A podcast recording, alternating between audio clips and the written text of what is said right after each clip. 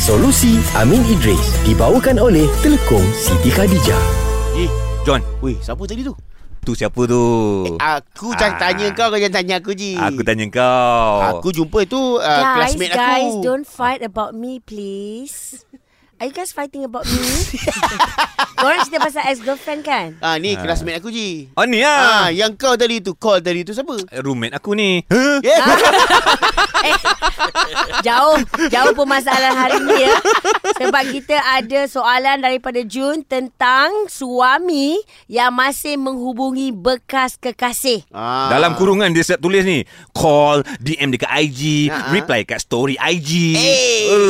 What do you say, bro? Payah juga nak jawab soalan kan Ha. Ah. Pertama sekali Islam tak menghalang interaksi lelaki perempuan Ah. Secara umum dulu eh okay. ha, Namun demikian kita kena lihat pada niat dan juga tujuan Mhm.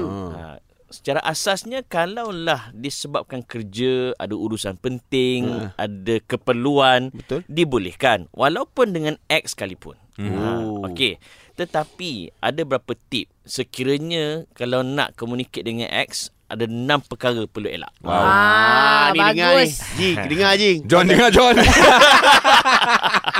Nombor satu ah. Ah.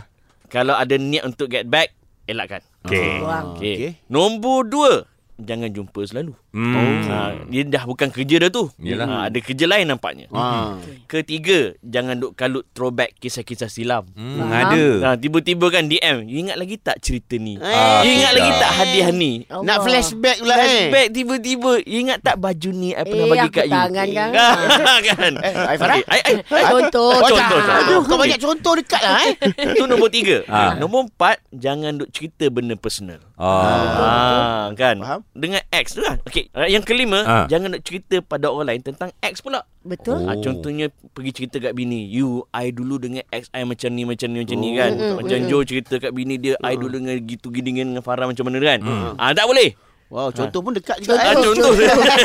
Aku risau. Okey. Okey, Oh. yang terakhir. Yang, yang terakhir ni Yeah. bila pergi event sama-sama. Ah. Mak- Maksudnya kalau kalau event tu macam Kalau ah, kalau kerja, kerja tak ada masalah. Dia bergabung dengan tadi. Kalau kerap sangat pergi event sama-sama, ai ni ini event lain ni. Ah tu maksudnya kalau pergi se- kerap sangat tu maknanya pergi konsert tu. Ah, something wrong tu juga Ah, kan. faham. Punya ramai manusia ex juga kau pergi untuk Better tengok konsert. elakkan lah. Elakkan. So kalau boleh elak perkara ni, enam perkara ni, ah tak ada tak ada masalah untuk hubungi ex. Tapi kalau tak boleh elak, ah, maka ah, silakan sedarlah diri. Ah. Kena jauhkan dirilah So, isteri kan. bolehlah blokkan uh, nombor X dekat handphone suami kita tu. Ah, Ai Farah emos macam. I wakil. I faham perasaan diorang. Ke siapa lantik kau jadi wakil?